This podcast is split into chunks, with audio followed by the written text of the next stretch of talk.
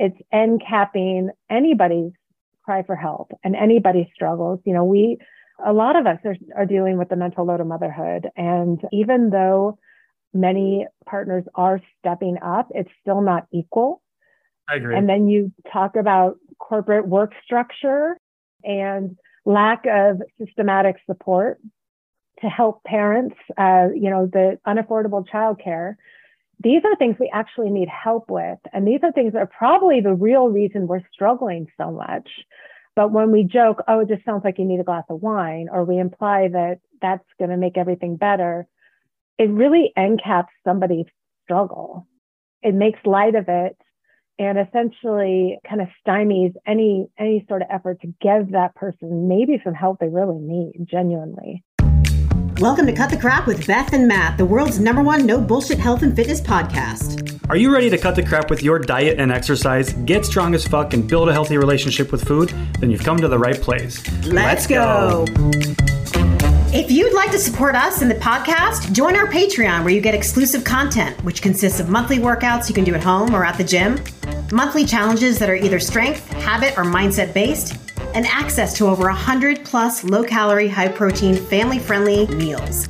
These are all designed by a professional chef who is certified in nutrition. These recipes are already in MyFitnessPal for easy fucking tracking. New recipes are also added each week. We believe that fitness is for everyone, so this is our way of getting you started on your health and fitness journey at a price most everyone can afford. So, what the fuck are you waiting for? We'll see you in the Patreon. Hi, Celeste. Yes, I'm so excited to have you. Yeah, thank you. I'm just I'm psyched to be here. You know my love for all things like alcohol related topics. And so this is something near and dear to my heart. So I'm very excited. I've been asked a lot if we have would have someone to talk about alcohol in the podcast. I'm oh, like, yes, good. absolutely. Let's do it. Yeah. Let's get right into it. If it's okay, like introduce yourself, you know, a little bit about you, and then we'll just, you know, go from there. Shoot the shit. Yeah, sounds great. Okay. So my name is Celeste Yvonne. I am a 40, I think I'm 42, but I can't, I'm not sure. I don't do numbers. So don't ever ask me about numbers. I think I'm, I might be 43, but I can't remember. I have two kids. I live in Reno, Nevada, and I grew up in the Bay Area, a pretty generic family, but my my father was an alcoholic my whole life. And that was fine and dandy until it wasn't, as with mm-hmm. most uh, addiction issues. He was a high functioning alcoholic for a long time. But when he was 52, I was 15, I was in high school.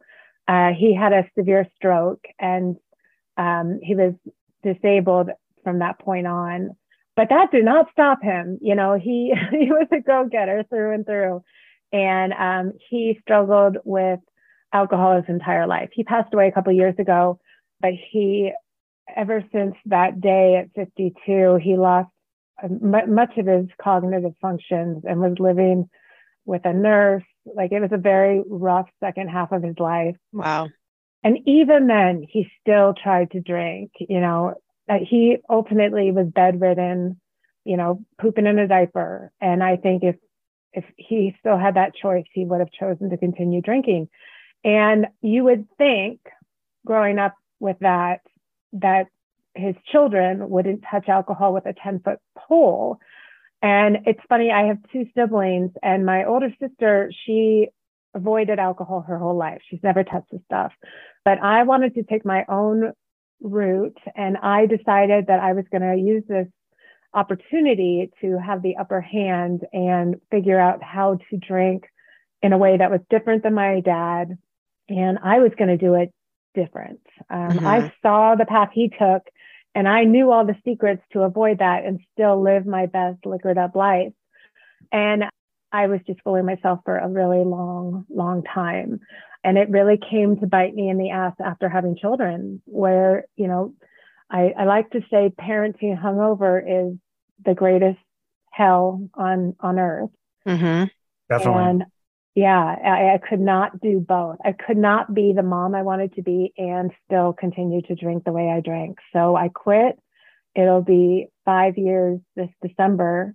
And now I talk about it, I write about it, and I'm writing a book about it that comes out next year. Love that. Yeah, alcohol and parenting. I read your blog. Um, I think it's it was called um, "Dear Husband," the "Dear Husband" post. Uh-huh. I need help, and yeah. that was me. I could relate to that to a T. I've been seven years sober this past August, and parenting was really fucking rough. And my I felt like my husband at the time was building his business and I was at home with the kids all the time you know you know and i felt like i was doing everything. Like i i needed help but did i ask for it? No. But still. So yeah parenting and alcohol and the mommy wine culture. Yeah. Yeah. And i think you know all these things just kind of built on top of each other to reach this breaking point for me which ultimately is what led to my sobriety. But when i first became a mom the mental load of motherhood, you know, which is this all encompassing emotional labor, mental labor, and physical labor that goes into parenting and is often carried by the mother, not always, but often. Mm-hmm. It's all consuming and it's exhausting and it often goes unnoticed unless something goes wrong and then everybody notices. Yeah. That was really hard and I was not prepared for that. And me and my husband did not do any uh, due diligence around that. I just took it on because I thought that was my job. Like mm-hmm. I'm the mm-hmm. mom now. This is what I'm supposed to do. And that came to bite me in the ass real quick, real quick. And um, my husband and I had to have this heart to heart conversation where I'm like, I'm drowning. Like, I, I can't do this. I know this is how our parents did it. This cannot be the way we do it oh and by the way you know i'm i'm working a, a, job on top of all this. Like why is it that you get to go back to work and your life isn't completely upended and my life is complete chaos post baby? Uh, this just doesn't seem fair. And of course my husband's looking at me like i've been trying to help you since the day the kid was born. You just keep pushing me away. So it was just this total miscommunication. And me trying to control everything that led to this spiral. And uh, once we were able to kind of talk through that, uh, I, I, think that we were able to uh, get in a better place relationship wise, but there's still emotional and invisible labor and work that goes into my job as, as the mother that really led me to drink more than ever. And I started sneaking drinks in when people weren't looking. And I got to a place where I was really uncomfortable with the amount I was drinking. And I can tie a lot of that back now to the mental load of motherhood and all the shit I was just trying to contain and not talk about and not say, I need some help. You yeah. know, I think it's a lot easier to just kind of rely on a crutch like alcohol than than get loud and say, I'm not going to be able to continue doing this any longer. Mm-hmm. This is this shit's hard. What do you say to the thought of like, you know, using wine or drinking as a means to relax at the end of the day, being a mother in general? Yeah, no, I think if people can do that with one drink, that's good on them. You know, I, I say the same thing with pot. You know, people say, well, what do you think about mom smoking pot? I, I don't know much about pot. I don't know much about positive benefits of alcohol. But if you can have one drink and that feels like enough and that doesn't leave you with a debilitating hangover the next day, and you're aware of the risks that come with even moderate drinking, then right. good on you. Like I, I do all sorts of shit that's not good for me, but mm-hmm. you know, you gotta take the good with the bad because we only pick get this one life. Yeah, you gotta pick your poison. Right. For me, like the idea of having one drink of any form of alcohol sounds just stupid and awful and crazy. So that would never be me. And it took me a long time to get to this place where I'm like, I would rather have none because one drink ultimately makes me want to drink the whole bottle. Oh yeah. What is that saying? One is not enough and yeah, you know, thousand, 10 is too many. Yeah. Yeah, exactly. It's very true. The same. It's like if I opened a bottle of wine, I'm not having a glass. Like what's the point? I mean, yeah, it's just a tease you know and, and, I, I would look at people other people like how could you just drink one drink like there's no yeah. way nursing the drink man that that gets me every time somebody who can just kind of have a couple sips and not finish the glass, I will look at them like they have two heads. Like it just doesn't make any sense to me. Mm-hmm. yeah, because right. there are some people out there like that. I'm one of them, and I don't. I I pretty much gave up drinking a couple months ago myself, but I'm not. I you know I feel like if I if I had one now I'd be fine. And I've not you yeah. know I'm not I'm not addicted to it. I'm not an addict addict in that sense. So um, I feel comfortable about it but it just doesn't serve me in, in my life anymore. And yeah. so I'm one of those people that can have that one drink and, and nurse it for a while and be fine. Yeah. And I think and that's something that when I first quit drinking I really had to have kind of this come to Jesus moment where it's like not everybody has this urge to keep drinking once they start. Like I right. have to recognize that that's it's not unique. Oh, it happens to a lot of people, but it doesn't happen to everybody. And I had to stop going into like this this black void of nobody can ever drink again. Right. It's not realistic and it's not effective. It's not a good conversation starter. I wasn't making very many friends with that, but uh, like I, I, think about the people in my own life who who can very easily have one drink, they enjoy it, and that's it. They're good. And I think that's you know something we always need to keep in mind when it comes to alcohol that it does serve a positive purpose for some people, despite the negative things we are learning about its health implications. And it's the same for me, you know, with some of the things I do. Like I, I I love how um, Beth talks about drinking Diet Coke. Diet, Diet Coke is my thing. Like mm-hmm. I will drink Diet Coke till the day I die, and mm-hmm. and I and I'm good with that. So don't tell me, you know, about how it it's got sweeteners. All, yeah, yeah, it, it's killing me. Like yeah, this this is the you know the the bed I choose to die on. So yeah, I try to think about it from that way when people say, you know, I, I, I like to have my, my glass of wine. Um, I, I don't think, you know, when I think about mommy wine culture and when I describe mommy wine culture, I describe it as this narrative that jokes or implies that parents need alcohol to parent their children. And I, when I talk about it, I try to remember and I try to describe in my message that it's not the alcohol that's the problem with mommy wine culture. It is the message and the implications of saying our children are the reason we drink. And I say that as the daughter of an alcoholic. I say that as a mom who had her own drinking struggles. I think it has some really negative correlations to it. First, it's end capping anybody's cry for help and anybody's struggles. You know, we a lot of us are, are dealing with the mental load of motherhood. And even though many fathers or partners are stepping up, it's still not equal. I agree. And then you talk about corporate work structure and lack of systematic support to help parents, uh, you know, the unaffordable childcare. These are things we actually need help with. And these are things that are probably the real reason we're struggling so much. But when we joke, oh, it just sounds like you need a glass of wine, or we imply that that's going to make everything better, it really encaps somebody's struggle. And it, it makes light of it and essentially kind of stymies any any sort of effort to give that person maybe some help they really need genuinely. And then the other part that i i hate you know is that you know alcohol is not it right? We know alcohol is not a healthy coping mechanism, whether you're drinking one or six glasses, it would be like saying, My children whine, mommy needs a line. you know, it's like this. Uh, you wouldn't say that, right? Nobody right, right. And yet we've made it okay to say that about alcohol. Mm-hmm. We're just offering drugs to people to just get them to, to relax. And what they really genuinely might need is some actual support. Yeah. Mm-hmm those are some of the things I really find problematic with uh, mommy wine culture. And, you know, you see it, it's so prevalent all over social media. It's become so normalized.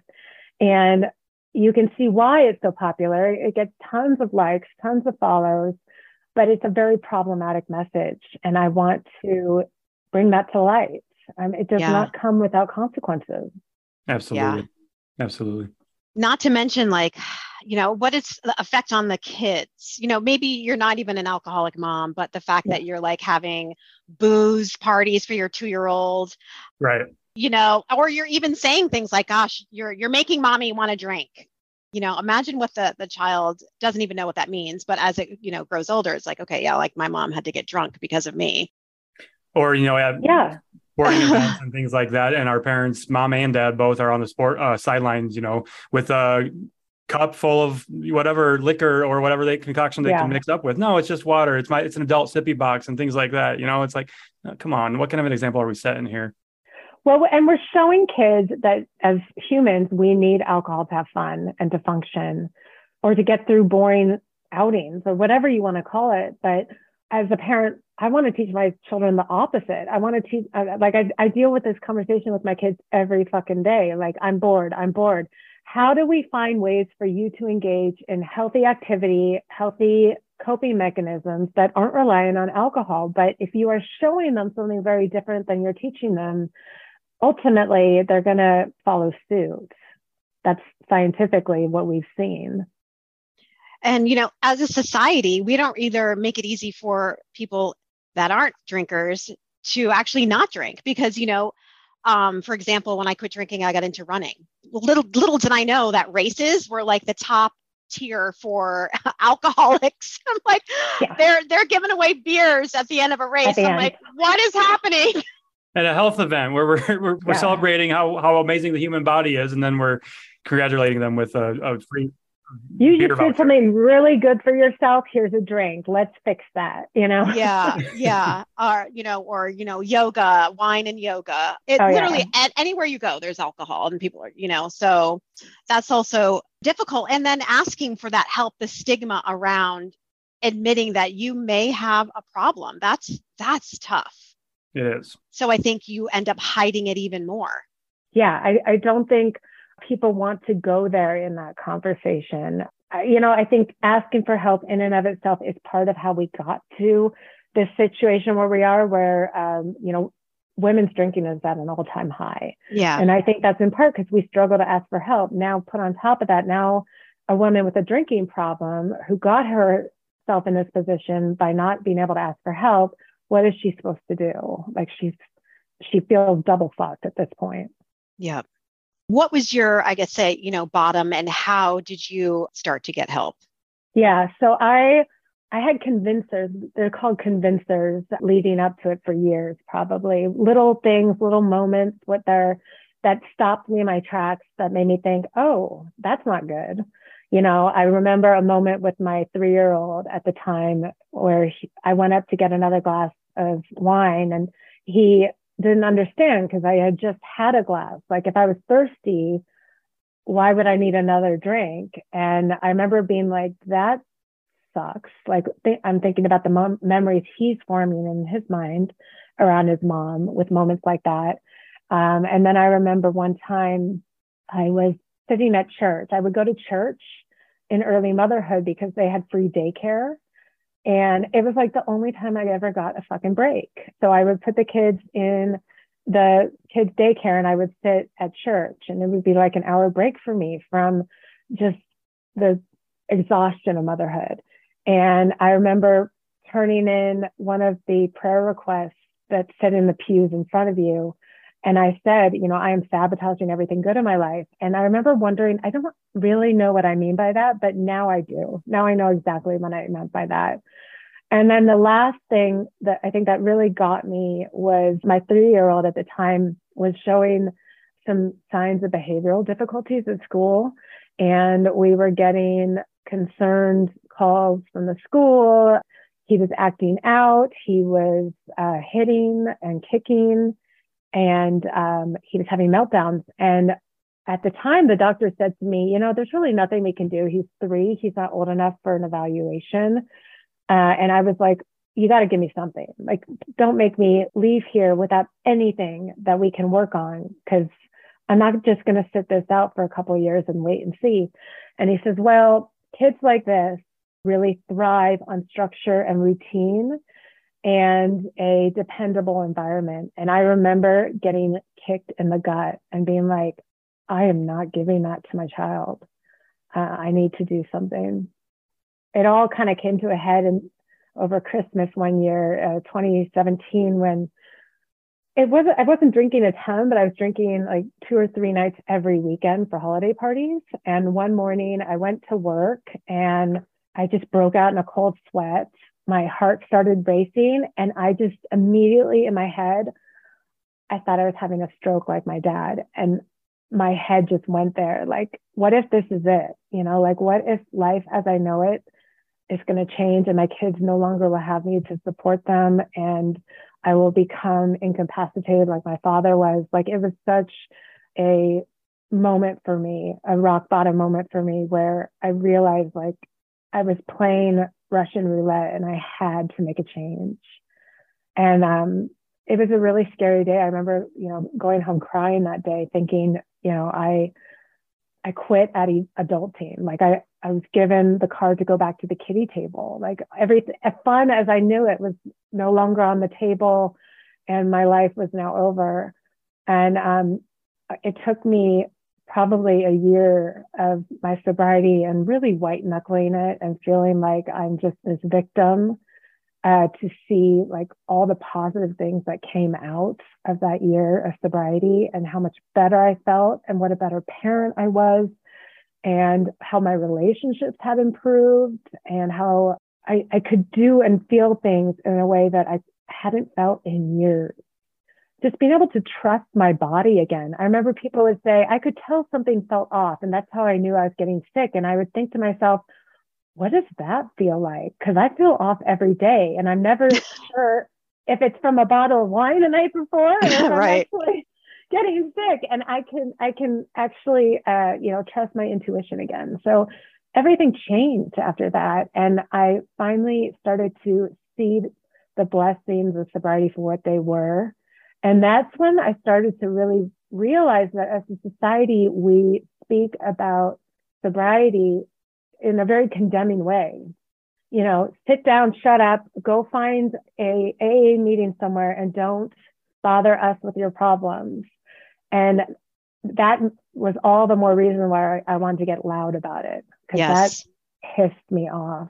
Yeah. And I, you know, I saw where that took my dad, you know, that road. My dad was in and out of AA for the second half of his life, you know, drinking the entire time. Just sit down, shut up, just stay out of our way and pretend like you're getting better, but don't involve us. And that, that just infuriated me. Yeah. All the more reason to get loud. Yes, I, I'm with you on that, getting loud about it, because I think we should be normalizing not drinking rather than normalizing drinking. It's like it's ass backwards. It really, it really is. is. It really is. Yeah. especially now with so many people talking out about alcohol, which I love. And Beth's been doing this for a while. And I've recently started talking more about the dangers of just drinking in moderation. You know, they're they're actually redefining what moderation is for alcohol right now anyway. You know, it used to be a few drinks a week. Now they're saying like, hey, we probably shouldn't even be drinking that much, you know, which I love to see see more people talking about that. But really, from a health perspective, alcohol is the third leading cause of preventable death in the United States. Like just that, little fact alone, the first being tobacco, third, um, second being diet and exercise. So like these are all things that we we have direct control over. Yeah, and it's pushed on us both through advertising, marketing, and through our own society. Like we are our own worst enemy here. We just push it on each other so much. You would never suspect so many people die not just from addiction, but from all the things correlated with getting drunk or, you know, even just getting inebriated enough to do something stupid. And yet, you know, here we are, you know, blaming more often than not, we're blaming the drinker and not the drink. And right. um, it, it's a very problematic message because at the root of all this is the ethanol, right? It is the drug that is so easily accessible and available to us that it's almost hard not to go somewhere or do something without having access to it, which is yet another reason why I, I think it's really important for us to be having these conversations with our children that you know, we have to stop normalizing alcohol as a part of everything we do and every way we process any sort of emotion um, because we will just carry this on even as we learn about the consequences of alcohol. Because guess what? Alcohol is addictive.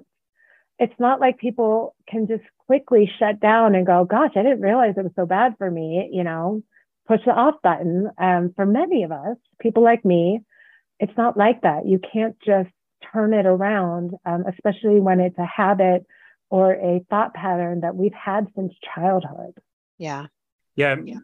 I know Beth, uh, you would probably agree with this. Some of the biggest mistakes in your life, some of the biggest regrets in your life is alcohol was involved. I know me personally. Oh, yeah. I regret in life, alcohol was definitely behind them. You know, I was definitely mm-hmm. very drunk when those things were happening. Nothing good ever came about. Correct. Well, and talk about ass backwards. You know, when you think about we we drink when we're happy, we drink when we're sad, we drink to celebrate, we drink to mourn. It's a depressant. So mm-hmm it's so normalized to drink to celebrate, but it doesn't make any sense. Why are we drinking a depressant during our greatest moments and literally numbing ourselves down in the, in the highlights of our life? Like when, when you look at it at, at a high level, it, it, it's strange that we are here when it's, it's very counterintuitive but that's just where we are. And I think it's just how it's been for a really long time. And it's pushed on us. You know, obviously, the alcohol industry is a billion dollar industry. It is ingrained in everything we do, it's ingrained in everywhere we go. So it's not a coincidence. And yet, it is very counterintuitive. Yeah. I mean, even through the pandemic, guess what was a um, called a whatever whatever you know essential. they were alcohol. essential business is alcohol. Why? Yeah. Because we have mass hysteria. Yeah, the the quarantini. Yeah, the quarantini. yeah. So me and some sober friends of mine, that's when we started the Sober Mom Squad. Was right at the start of pandemic because AA and any sort of recovery center shut down like overnight, and people who were trying to quit drinking or stay sober had no support.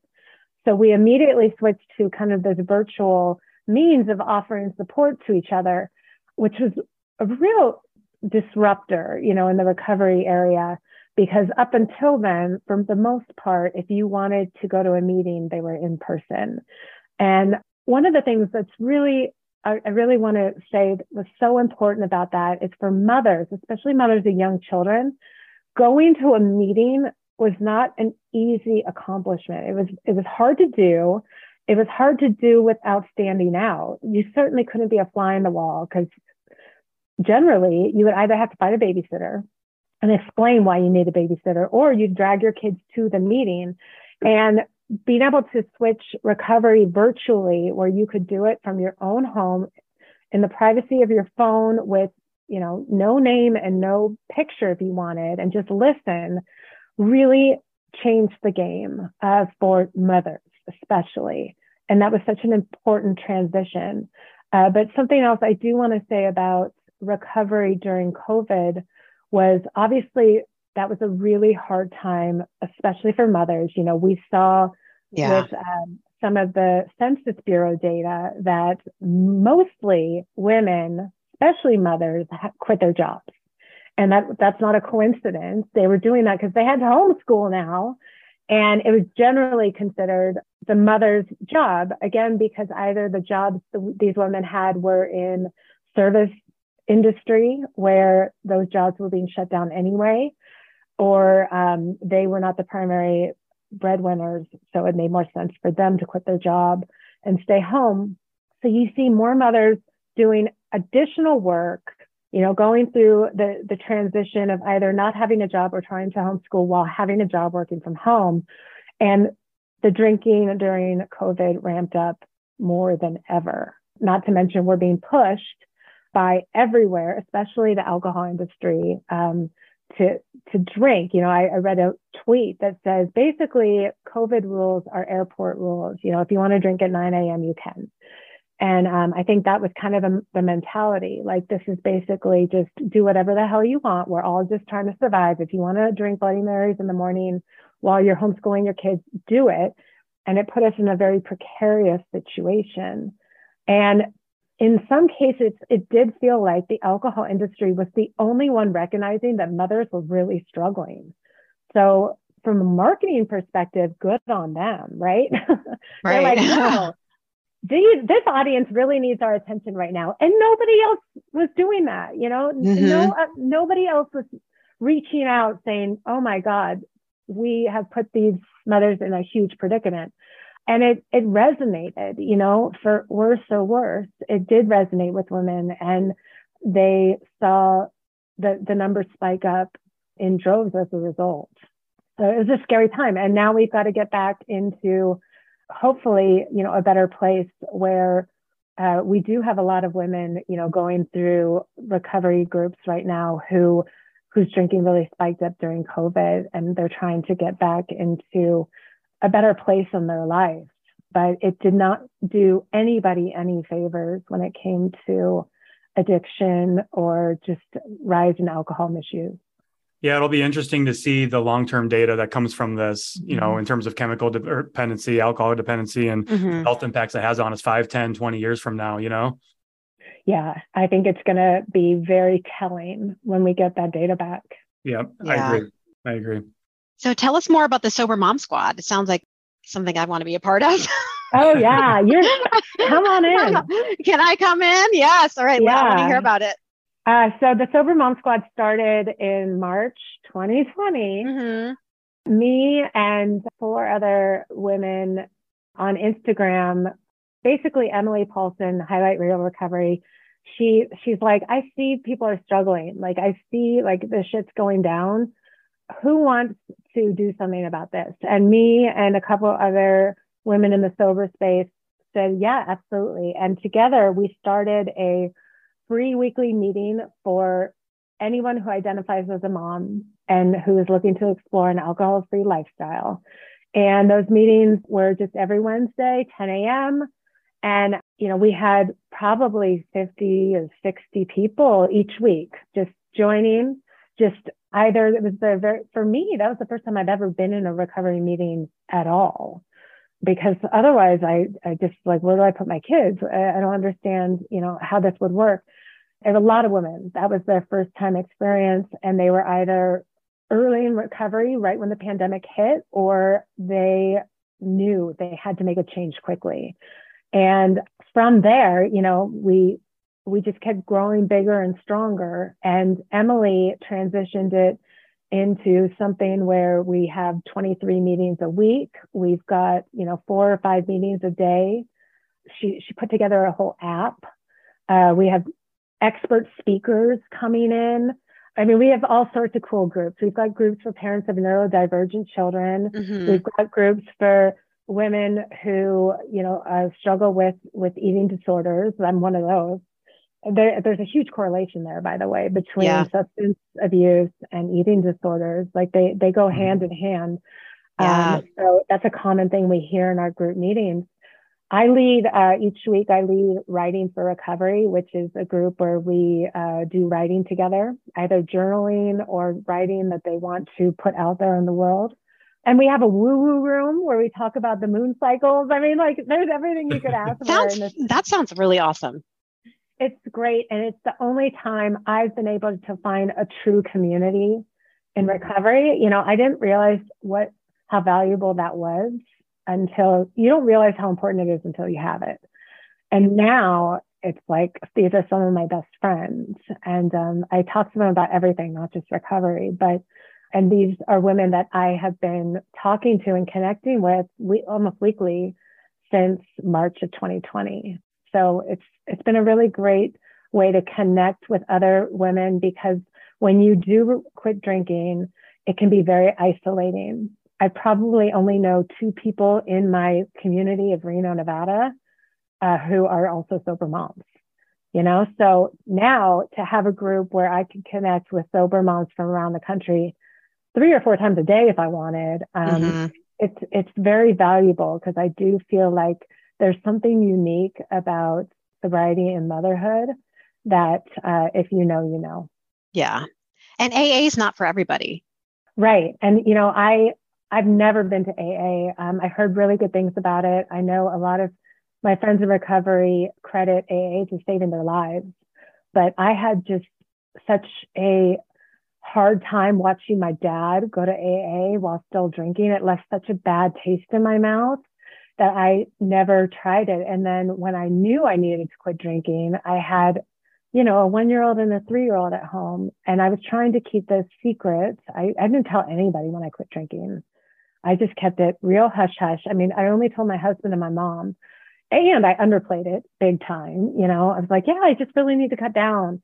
Uh, they didn't they didn't know about you know the closet drinking. Uh, they didn't know any of that. So uh, for me to be like, yeah, can you watch the kids every day for the next 90 days so I can right. attend AA would really kind of put some red flags out. And I wasn't I wasn't mentally prepared for that.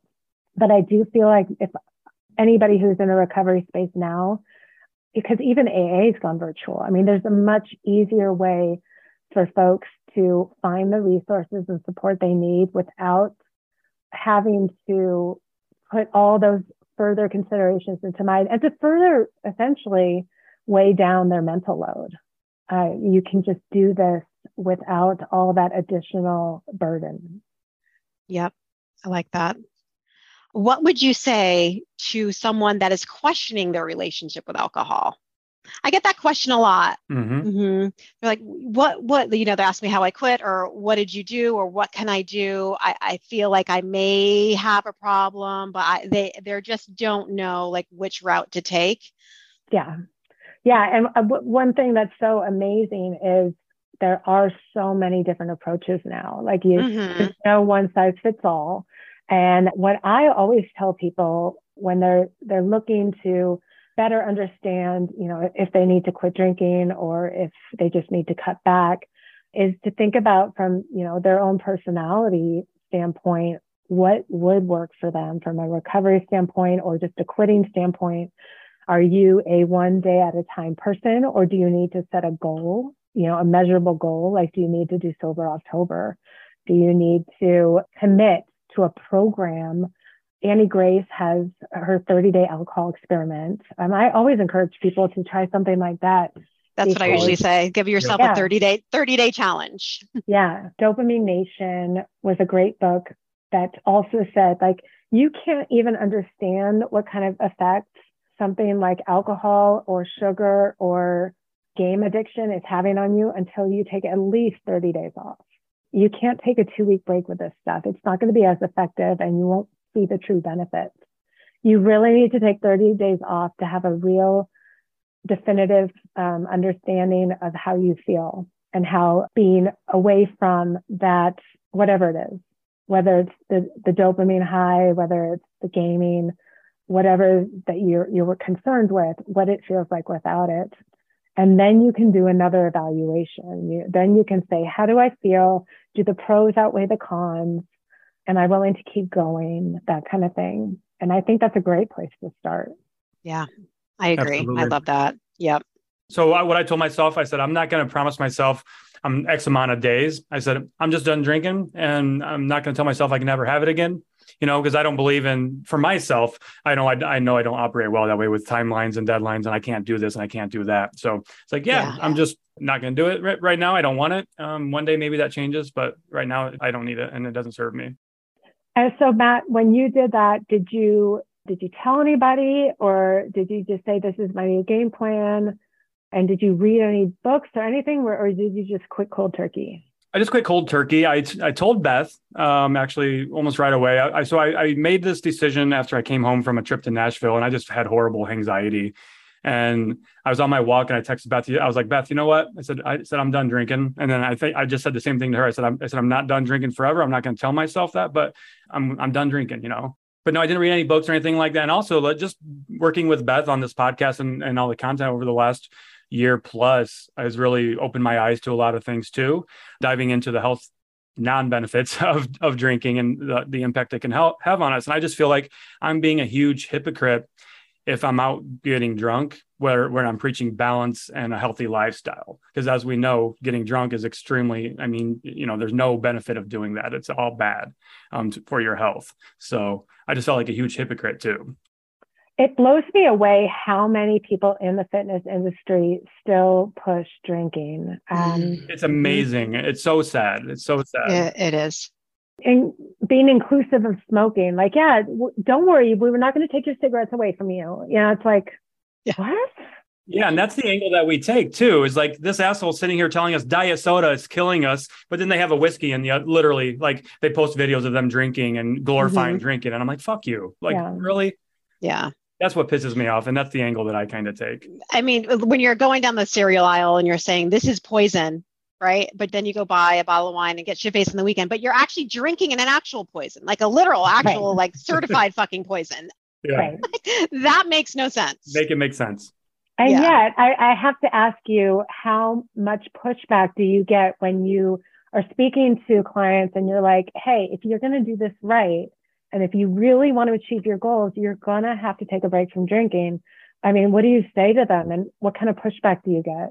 Um, I actually don't get too much pushback because most of the time they already know that it's an issue. I think more they want support in the way of how can I make myself feel better without having that.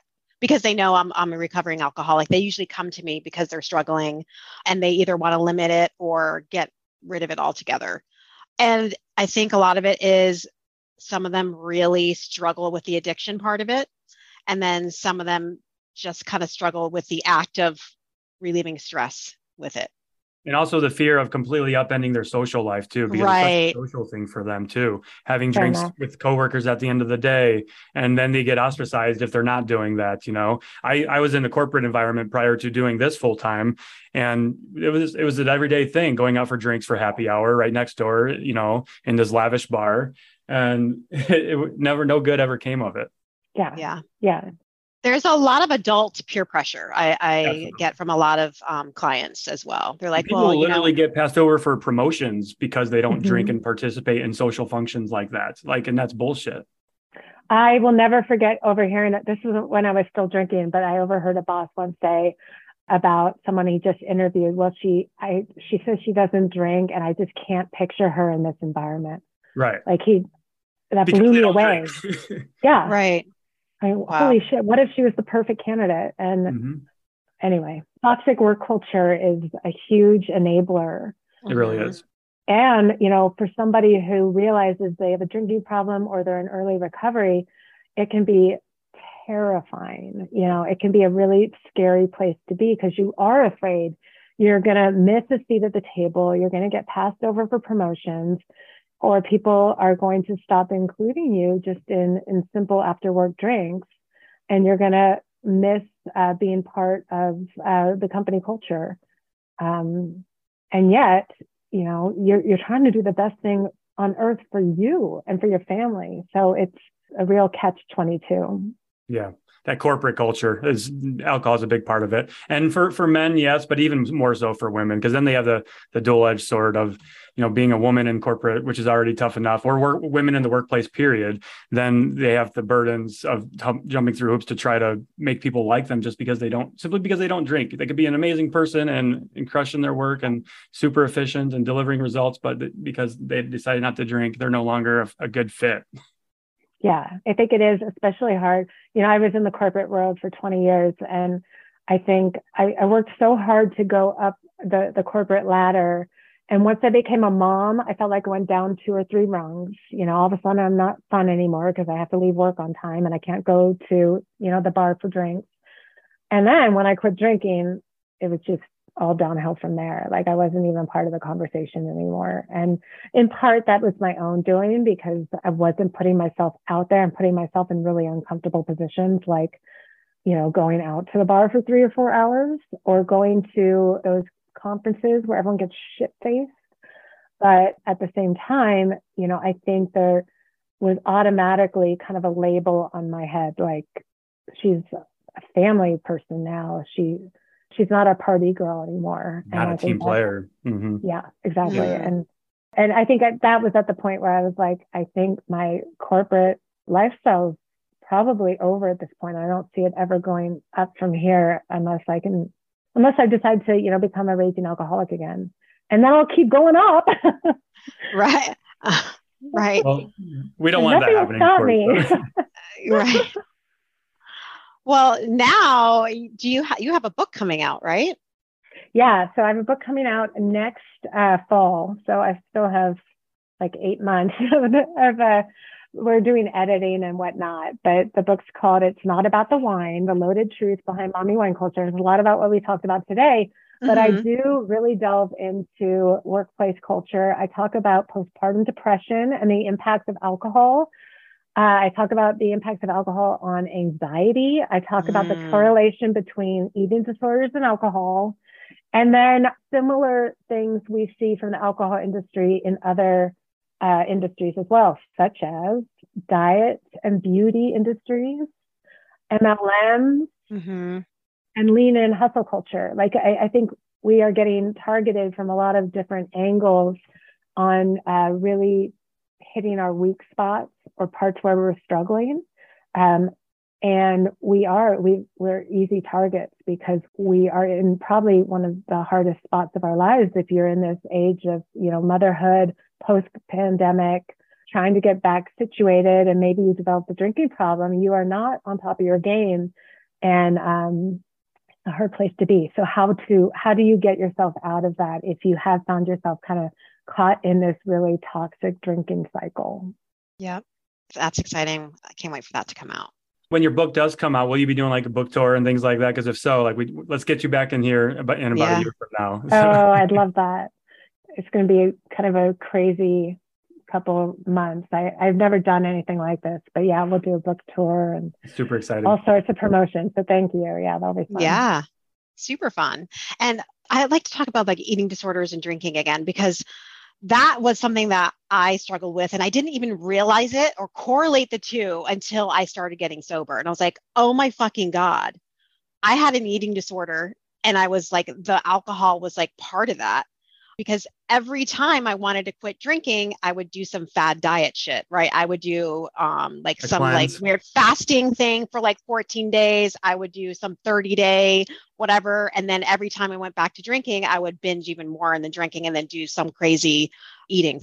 Eating and the drinking always went back to back and yeah. it was so disordered. I had no idea that there was a correlation. I just thought I I was fucked up from two different sides. Yeah, and then right, I realized, right. oh my god, like light light bulb moment. You know, yeah, like they they all you know are feeding off the same thing. Um, Absolutely. Um, essentially, and um, that was really fascinating to me because you know I spent I struggled with bulimia for maybe 20 years. You know, so there was some extreme overlap between my substance abuse and my bulimia. And not once, you know, in all the years I was in therapy, did anybody ever say anything about how those two are kind of trying to achieve the same end goals. So that's something I try to talk about a lot too, just because I, I, feel like that awareness is very important, especially for the younger women who might be starting to struggle with eating disorders. It's going to be a future red flag for them, even if they've never touched alcohol at this point. Yeah, it was like all about control for me for sure. Mm-hmm. And then not to mention the mental health issues that were correlated with all that too, like my anxiety. I mean, it was like a shitstorm for me, like yeah. massive depression, anxiety, issues with eating. It was like a cluster. I I was a roller coaster of emotions, crying, you know, anger. Yeah and nobody nobody wants to see that or hear that. No, so we, no. We drink, and then you know people are like, "You're so fun. You're such a fun drinker." That's because I'm not crying. right, right. I am a fucking hot mess. You have no idea. exactly. I was hoping someone would give me an intervention. I'm I'm like, why doesn't anyone see that I am fucking out of my mind? You know, it was like I was crying for help, but not really telling anybody that I actually needed help. You know. Yeah, I mean, it's I feel like alcohol and food can do such, I mean, they're so impactful for achieving, you know, this way of basically self-sabotaging without anybody having to know. Um, it's mm-hmm. such a, it's a perfect way for us to kill ourselves from the inside. Yeah. Without causing a scene or making a big mess. And um, I 100% look back on both of my issues with with food and alcohol and realize like it was just a way to shut me up and keep me quiet like for a really long time for myself Like just then I'm not complaining, then I'm not pissing people off. And people seem to like me when I'm drunk and sassy and when I'm skinny. Shit, people really like me when I'm skinny. And it's the perfect storm. Yeah, right. Fun, skinny. That, that's like your perfect person yeah. right there, right? But inside you're fucking dying. Not healthy. Yeah. Right. Wasn't sustainable. Definitely not. Uh, it was so awesome talking to you. I can't believe it's like two o'clock already. That went by like. That was fun. that was so fun. Like, oh my god. time go? I know, right? How can everyone find you? I know. Let's let's talk about the Sober Mom Squad. If someone wants to, you know, come join that, how do they go about doing that? Yeah, so we still have our free uh, Wednesday meeting every Wednesday, 10 a.m. Pacific. Just go to sobermomsquad.com. Okay. Check it out. Amazing. And then if you want to find me on social media, I'm at the Ultimate Mom Challenge. And you can find me there. And then my book, if you follow me on social, I'll be sure to announce when uh, you can pre-order my my book, which will come out next September. Awesome. That's very Amazing. exciting. Congratulations. Yes, Thank congrats. You. I'm excited. I'm re I've got it sitting here on my computer right now. I'm rereading mm-hmm. spell check and I want to like just throw my head against the wall. Like this is not fun. but the editing part, yeah. I just want this out to people. Over. Yeah. Right. Exactly. Mm-hmm. This part's hard.